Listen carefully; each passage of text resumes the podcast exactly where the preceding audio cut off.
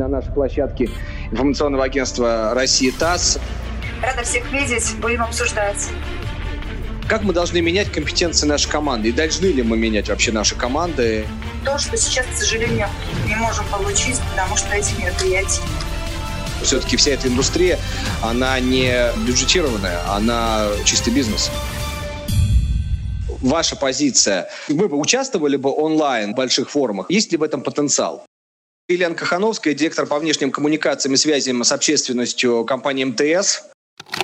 Конференции, форумы мы всегда используем как дополнительный формат нашего взаимодействия с целевыми аудиториями. Но по сути, с точки зрения конференций или форумов, две задачи. Да, первая задача — нам нужна дополнительная экспертиза, которую мы берем в нетворкинге, да, либо в участии в качестве слушателей в панелях и так далее. Это первая история. Вторая история — когда мы сами делимся экспертизой, выступая на этих форумах.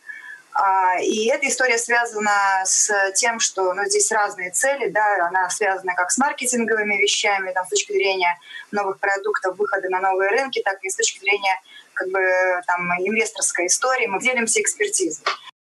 Поэтому а, вот сейчас, если первый формат, с точки зрения мы берем экспертизу, да, он сейчас процветает, потому что фактически все те моменты, которые мы сейчас можем взять там, для себя, они все можно взять в онлайне, подкасты и так далее, и так далее. То есть мы можем становиться умнее, можем становиться эффективнее, слушая практически, ну, сейчас этого очень много в мире, когда мы можем зайти на сайты университетов, на сайты там, политиков и так далее, и все это смотреть в интернете. Но вот в целом, конечно, нетворкинг не заменить, и общение, оно нужно будет обязательно. Поэтому здесь есть две хорошие новости. Видимо, когда это все закончится, это большие угрозы для отрасли, для форум, конференций, потому что все очень хорошо научатся общаться онлайн. И мы здесь, в принципе, свои потребности в экспертных вещах удовлетворим. Да, и, соответственно, просядет рынок конференций однозначно, потому что люди, наверное, научатся уже это делать дешевле, чем э, тратить деньги на командировки и так далее, и так далее. Единственное, что э, ситуация усугубляется тем, что если, э, например, мы раньше, используя конференции или э, форумы как дополнительный формат, мы могли, тем не менее, общаться в офлайне просто так. Сейчас у нас такой возможности нет, поэтому мы это очень остро чувствуем. В чем заключается хорошая новость? Останутся, конечно, топовые мероприятия, такие как Питерские экономические форумы, которые ну, люди просто соскучатся друг по другу, будут рады друг друга видеть.